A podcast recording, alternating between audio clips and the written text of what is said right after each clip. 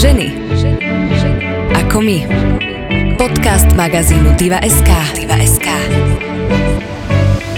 Slovenské národné povstanie nie je len o hrdinoch, ale aj o ženách, hrdinkách. Počúvate podcast Ženy ako my, ktorý vám prináša ženský segment aktualít magazín Diva.sk. Ja som Andrea Imrichová a rozprávať sa dnes budem s umelkyňou Erikou Mesárošovou, doktorantkou na Vysokom učení technickom v Brne na Fakulte výtvarných umení v ateliéri telového dizajnu. Ahoj, čau. Ahojte. No ty si si vybrala takú netradičnú tému, lebo si mladá baba a ty sa venuješ SNP, ale tak trochu inak. O tejto téme sa rozprávaš ale z pohľadu žien, hrdiniek, lebo väčšinou sme zvyknutí, že počujeme o tých vojakoch, ako bojovali a tak ďalej a tak ďalej, ale mnohokrát sa zabúda na to, že počas SNP boli významné aj tie ženy, ktoré zažívali podobné veci ako tí muži. Prečo si si vybrala práve túto tému? Je to také netradičné. Keď sa globálne pozrieme na dejiny, mm-hmm. tak väčšinou si predstavíme mužov ako tvorcov histórie, že napadne nás Napoleon alebo Štefánik, Dubček a takto, ale ženy, ako keby v tých dejinách neexistovali, ako keby, že nám nenapadajú, nenaskákajú nám mena k rôznym historickým udalostiam tie ženské. No tak keď som videla v televízii, ako hovorila uh, jedna z partizánok Anna Bergerová, že všade sa hovorí len o chlapoch a chlapoch a to tak nie je, tak toto ma zaujalo a spravilo mi to v hlave taký akože taký hm, stýčený prst, že, že či je to pravda. Potom o mesiac na to som videla divadelnú hru Vojna nemá ženskú tvár, ktorá bola inšpirovaná e, knihou od Svetlany Aleksievič Vojna nemá ženskú tvár. No a tieto všetky tri veci ma nejako tak akože mi dali taký podnet, aby som sa pustila do tohto projektu. Lebo som si začala klásť otázku sama sebe, že, že prečo nevieme e, o ženách, ktoré sa zapojili do Slovenského národného povstania. A že prečo keď sú aj oslavy SNP, prečo tam nie sú, alebo je ich tak málo, lebo aj keď už oni majú dosť pokročilý vek, oni ešte sú a sú medzi nami. Tieto také tri momenty, ktoré sa ti udiali, boli v nejako v rovnakom čase? Áno, to sa udialo asi behom nejakých dvoch mesiacov. Mm-hmm. Lenže ja nad, tých, nad tými vecami veľmi ako dlho uvažujem a to je tak, že ja aj keď sa pustím do nejakého projektu, tak uh, veľa bádam v archívoch, pýtam sa historikov, lebo väčšina moje, mojej tvorby vychádza ako keby z dejín a je, je spojená so ženami. Riešim e, v svojej tvorbe ženské témy. Takže najprv som si spravila taký malý výskum, kedy som sa pýtala historikov, či teda že či vieme o týchto ženách niečo bližšie. No a nakoniec som zistila, že žiaden nejaký výskum nebol k tomu zrealizovaný ako v behom týchto desiatich rokov alebo tak, lebo počas komunizmu boli nejaké, mm-hmm. je aj knižka, že bojovali za vlast a tam sú vybrané ako ženské príbehy, ale na to sa treba pozerať e, troška s takým nadhľadom, lebo dosť sa tam aj odráža e, tá doba, myslím to politické zriadenie, čo bolo a ako keby zanikali v tom nánose tej doby tie príbehy ženské. A vtedy ani veľmi oral history nebol také populárne, lebo metodou toho môjho celého výskumu je oral history, že tie ženy mi rozprávajú tie svoje príbehy. Ty nie si teda historička, si umelkyňa, to znamená, že akým spôsobom si tú tému poňala a ako to vyzerá vlastne ten, aby sme si to vedeli predstaviť, ten umelecký produkt, ktorý ty vlastne vytvoríš? Celé je to strašne dlhý proces, mm-hmm. lebo ja najprv musím vyhľadať tie ženy. Mňa totiž nezaujímajú proste zaznamenané príbehy v archívoch. Aj keď môžu dokreslovať istú situáciu, ale mňa skôr zaujíma tá konkrétna výpoveď tej ženy že pre mňa je dôležité sa s nimi stretnúť z oči v oči. Aby mi oni odozdali ako keby nejakú energiu, ten, ten príbeh. Ja už keď sa s nimi stretnem, to, to, to sú už ako keby, že vytváram nejaký nový vzťah, ja ich často berem ako za svoje babičky. Keď už vlastne absolvujeme túto časť, že už nájdem nejaké tie ženy a stretnem sa s nimi, tak potom, potom na základe tých ich príbehu e, vytvorím umelecké dielo. Mm-hmm. Ako hlavné je, že ja chcem, e, ako hľadám formu feministického pamätníka, ktorý bude mať neskulptúrny charakter. Mm-hmm. A možno môže mať neskulptúrny charakter, teda, že nemusí to byť prioritne nejaká socha alebo niečo také. To môže byť aj happening, alebo performance, alebo niečo dočasné vo verejnom priestore. Také pojitko v týchto príbehoch je pre mňa textil. O textil sa primárne berie ako niečo ženské a je to tak ako aj stereotypne dané, že teda ženy vyšívajú, paličkujú a perú, žehlia všetky tieto e, domáce práce. Vždycky sa mi to podarilo v tých príbehoch nájsť, že jedna štrikovala zo starých svetrov ponožky pre partizánov, druhá prala všívavé krvavé obvezy, Jedna mala zase ušité z vojenského padáku šaty. Ty si spomínala teda, že chodíš osobne za ženami, ktoré boli účastné a zažili teda SNP. Ako ich vyhľadávaš? Ako sa k týmto ženám dostávaš? Náročné je sa s nimi spojiť a niekedy ani sa, keď im zavolám, tak ani sa so mňou e, na prvýkrát nechcú stretnúť, lebo samozrejme nie každá na to, asi ani jedna na to pozitívne nespomína a tým, že oni mi to rozprávajú, preto ja nemôžem od nich chcieť, aby mi na jedno stretnutí povedali všetko. Tak ak by sme si to mali predstaviť, tak e, počas toho, ako to SNP prebiehalo, tak e, koľko mali tieto ženy rokov? Do partizánskych skupín mohli najmladší ako e, ísť, keď mali 14 rokov. Mm-hmm. Tie, ktoré som sa stretla, tak v čase povstania mali od, e, od tých 15 rokov až po 20 to je pre dnešnú dobu niečo nepredstaviteľné, že človek, ktorý má 15 rokov, mladá žena, ktorá má život pred sebou, zrazu musí riešiť otázky, ktoré si podľa mňa nevedela predstaviť, že bude riešiť. A keď sa teda rozprávaš e, s takýmito ženami a spomínate spolu teda na tú dobu, uh-huh. tak uh, aké príbehy sa k tebe dostávajú? Asi to nie je jednoduché to počúvať a nie je jednoduché o tom hovoriť. No tie príbehy sú také, že veľakrát ako vo mne ešte tak odoznievajú. Mm-hmm. Že nad tými príbehmi rozmýšľam a často sa do nich akože vcítim.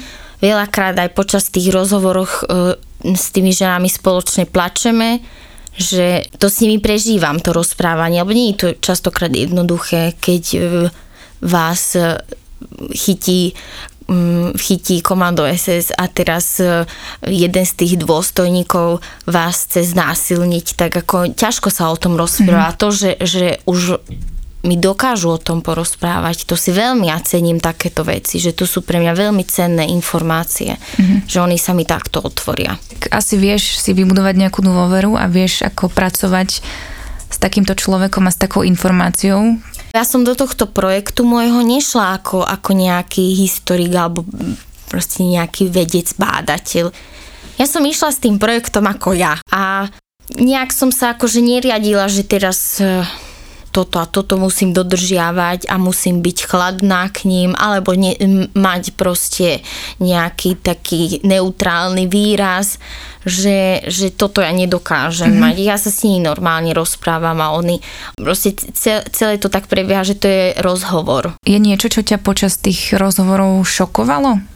alebo prekvapilo, alebo niečo, čo si naozaj musela spracovať dlho potom, ako si odišla od tej účastníčky SNP? No ja keď som začala tento projekt, tak ja som o SNP veľmi málo vedela. Mm-hmm. Ako také základné informácie, podľa mňa, ktoré vieme, a ja som cez tie ženy spoznala to SNP lepšie. Mm-hmm. Že oni mi ho ako keby ukázali, že aké bolo.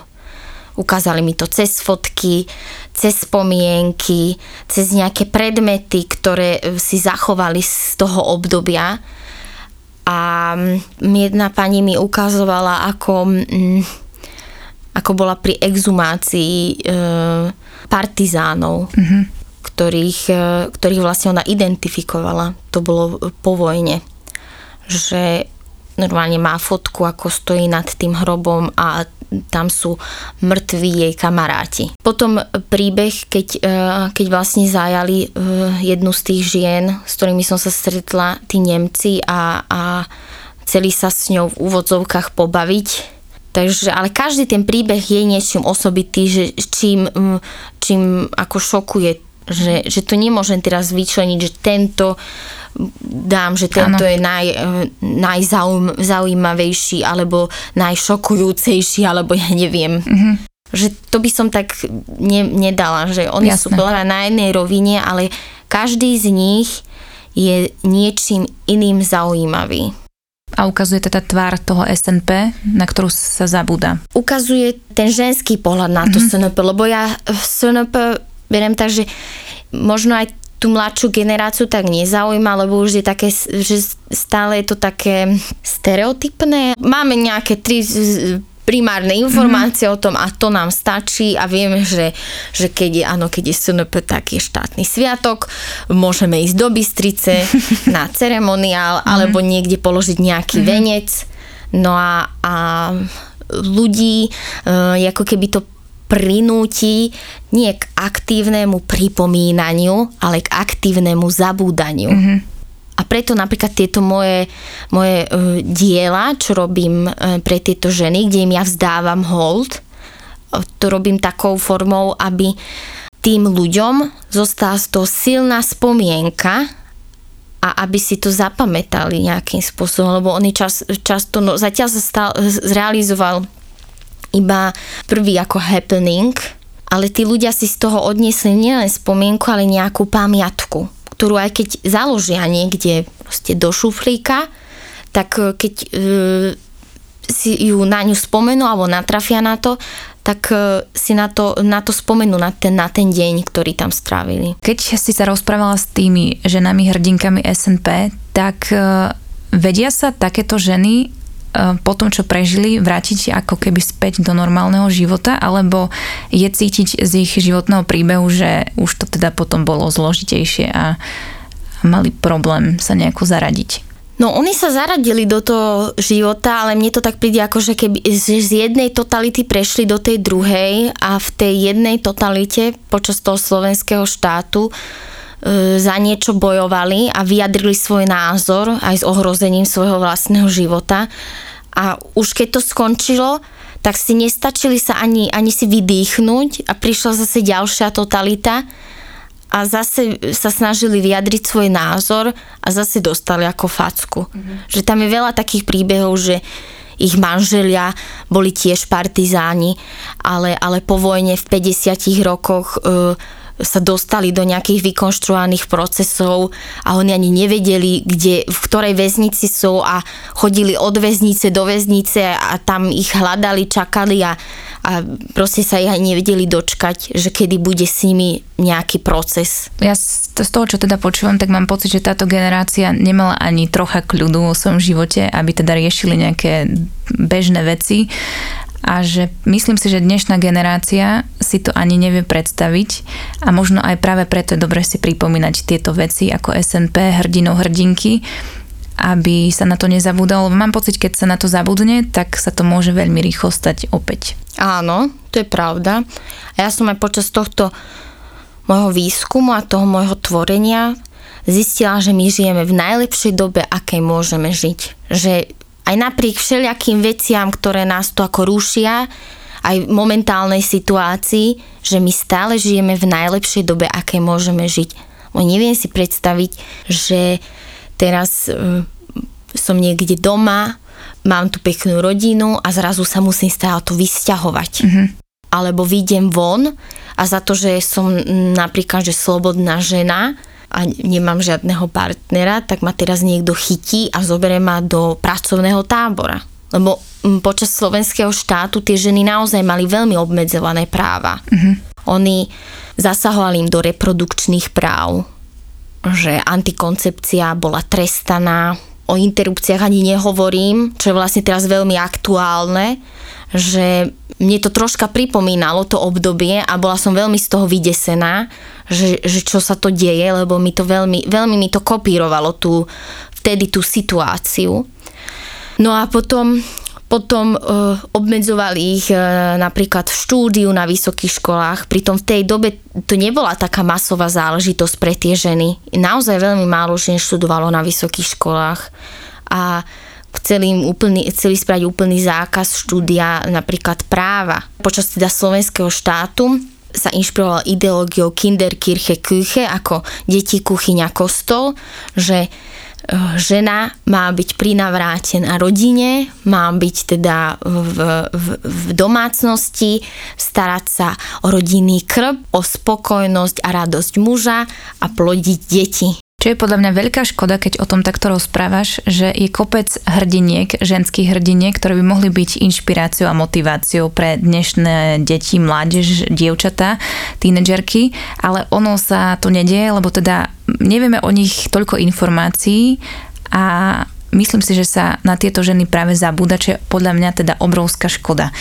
Možno vďaka aj tvojej práci by sa to tým pádom mohlo zmeniť. Snažím sa o to, aby, aby tieto ženy ktoré stretnem, aby dostali väčšiu pozornosť, aby dostali nielen, že ja im zdávam hold, ale aby im vzdal hold aj spoločnosť, aby si ich všimla, že teda sú tu medzi nami a, a že čo spravili, že, že ich príbehy sú jedinečné. Ty si mi ešte pred uh, nahrávaním spomínala, že toto vnímaš ako keby svoje poslanie, to, že vyhľadávaš tieto ženy, že ťa to takým spôsobom naplňa to znamená, že budeš v tom pokračovať ďalej, budeš tieto ženy vyhľadávať a ako keby v úvodzovkách vyťahovať z e, nich tie príbehy, ktoré majú ostať živé? Ja ako včera sa mi to potvrdilo, že mňa to takou energiou nabíja. Lebo včera som ju akurát volala a som sa tak povedala, že keby som ja mala takýto nadhľad nad svetom a takýto humor v sebe, volala som akurát jednej z tých žien, s ktorými som sa stretla a ona mi rozprávala, že je teda s manželom už 70 rokov a keď som bola naposledy u nej, tak ona mi dala taký papierik, že kedy je aká svadba, že po koľkých rokoch je, je strieborná, zlatá, platinová, diamantová. A tak som sa jej spýtala, že, že a teraz, jakú máte vy svadbu? Ona, že kamennú.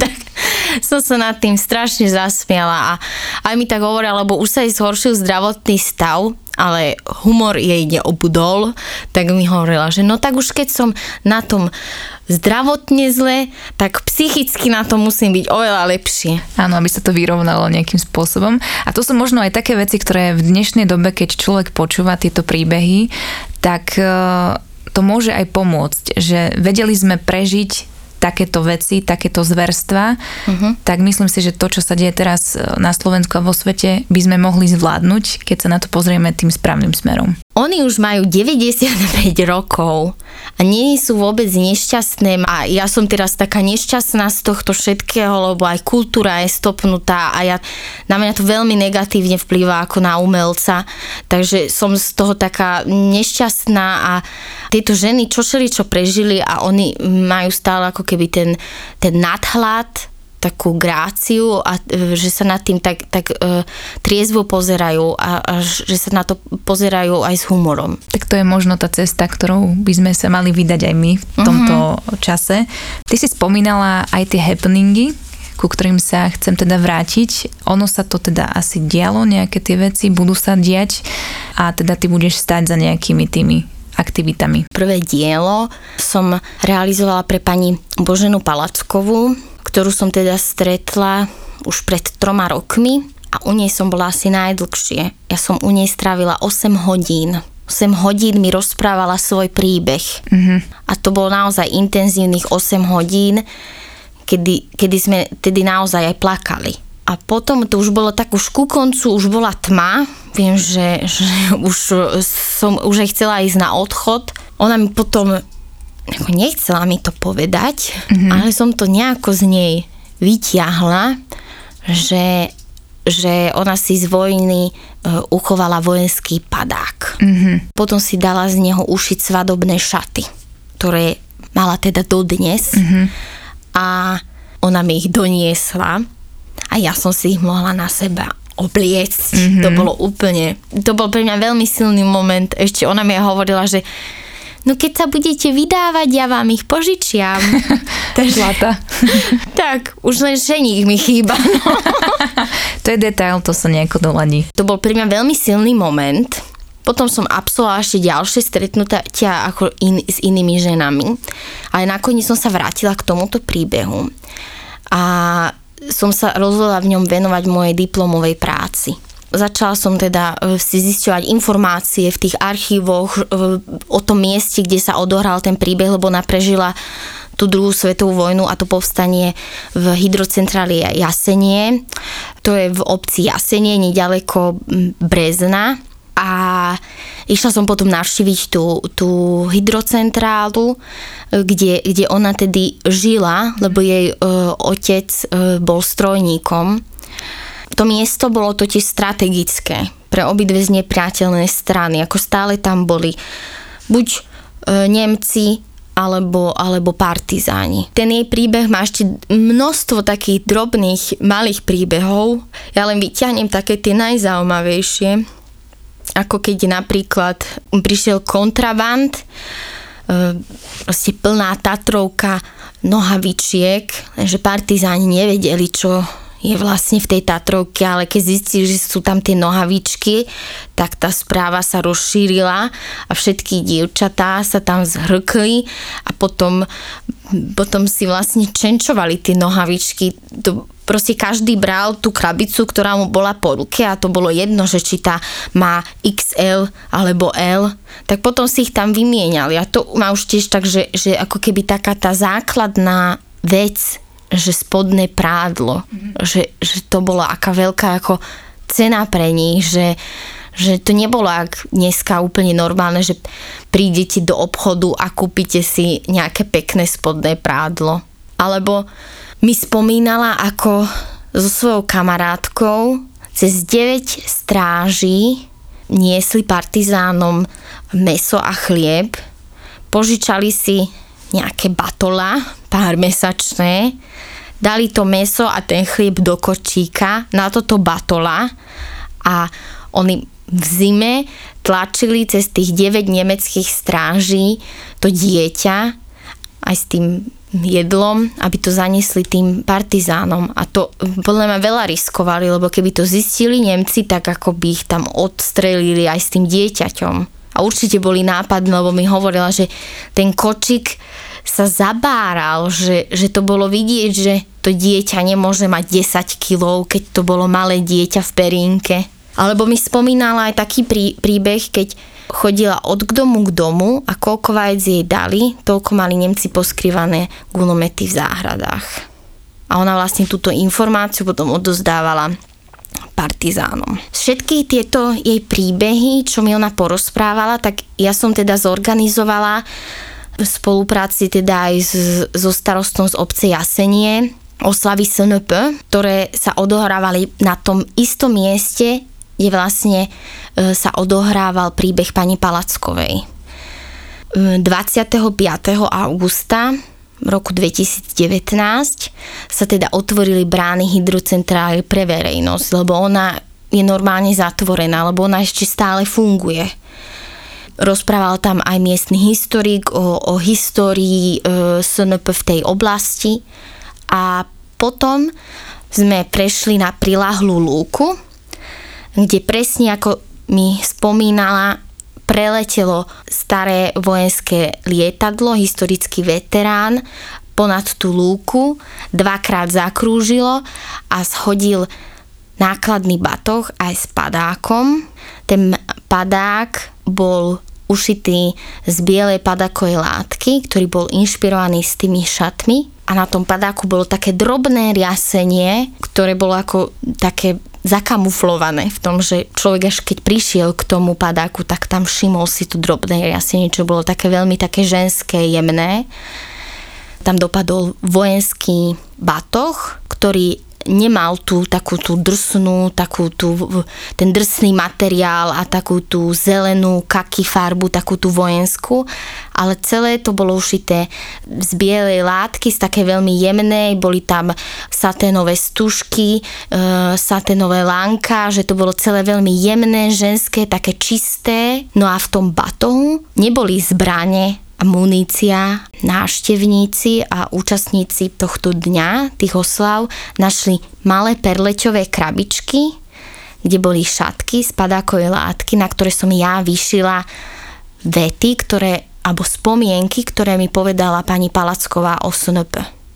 A oni si vlastne, e, tí ľudia, sme sa tam teda zhrnuli všetci hore a tam bol ešte veľmi taký pekný moment, lebo toto sa všetko dialo za účasti pani Palackovej a ona vyšla na ten kopec a poboskala ten padák. To bol veľmi taký silný moment. Potom sme si teda rozbalili, rozbalili ten batoh a každý si zobral zobral tú spomienku, ktorú si ako uchoval, že im zostal aj ten zážitok ale aj tá spomienka formou tej šatky, kde, bol, kde boli vyšité uh, tie mem- memoáre pani Palackovej. Čiže vlastne takýmto spôsobom ty tie spomienky a históriu a SNP dávaš do umeleckého diela uh-huh. a tým pádom asi v tom budeš aj pokračovať, lebo tých príbehov je neskutočné množstvo. Áno, no toto je tá, že hľadám formu mm-hmm. feministického pamätníka, ktorý môže mať neskulptúrny charakter a toto má vlastne neskulptúrny charakter. Nejde o to, aby, aby si tie ženy naša spoločnosť všimla. To je pre mňa podstatné aby im teda vzdala hold, aby cítili to uznanie a, a aby sa necítili na okraji spoločnosti. Lebo veľakrát aj všeobecne si myslím, že starí ľudia už majú taký pocit, že už sú neužitoční a že už sú len na príťaž a že majú v sebe takú skepcu a tak. Ty sa teda téme SNP a hrdinky SNP venuješ už dlhšiu dobu, rozprávaš o tejto téme všade, kde sa dá. Dokonca som ťa videla a zahliadla aj na TEDxe, kde si o tejto téme rozprávala, je tak?